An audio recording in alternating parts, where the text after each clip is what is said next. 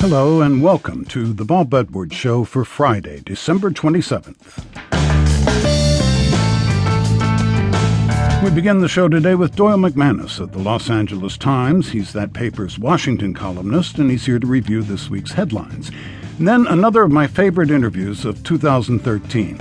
How are you feeling? What are your plans for tomorrow? Those are the simple, life saving questions Police Sergeant Kevin Briggs asks people who are poised to jump from the Golden Gate Bridge. Singer Meg Hutchinson wrote a song about Briggs, a man she had never met nor spoken to until we brought them together on this show. And we spoke about what drives people to the brink and what brings them back.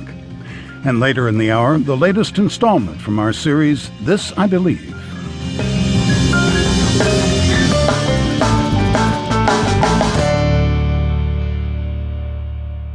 So we've reached the end of the year, and Doyle McManus says now's a good time to look back at 2013. So he joins me now to do just that. Doyle is a columnist for the Los Angeles Times, and hopefully he was paying attention all year long. Is that right?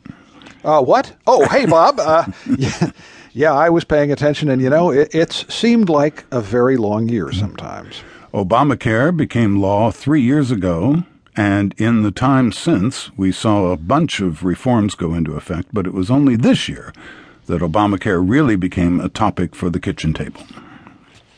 That's right, and that's because uh, this was the year the big parts of Obamacare, uh, the most visible parts of Obamacare, really got going, especially the individual mandate, which means the obligation for people who don't have insurance to sign up. Now, the curious thing about the individual mandate is 80% of the population isn't really affected by it because 80% of the population either gets employer provided health care or Medicare or some other government provided insurance, but for the other 20%, this is a very big deal. That includes the uninsured, uh, that includes people who already have insurance that they've bought themselves, and uh, they suddenly had to get involved directly with the federal government or state government and buy insurance that way, and that turned out to be a lot more troublesome than anyone expected.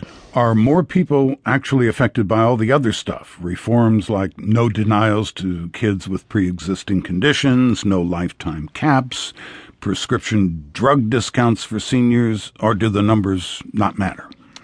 More people are affected by all of those other provisions. Those are the provisions in Obamacare that, in effect, reformed the practices of the insurance industry for everybody, including people.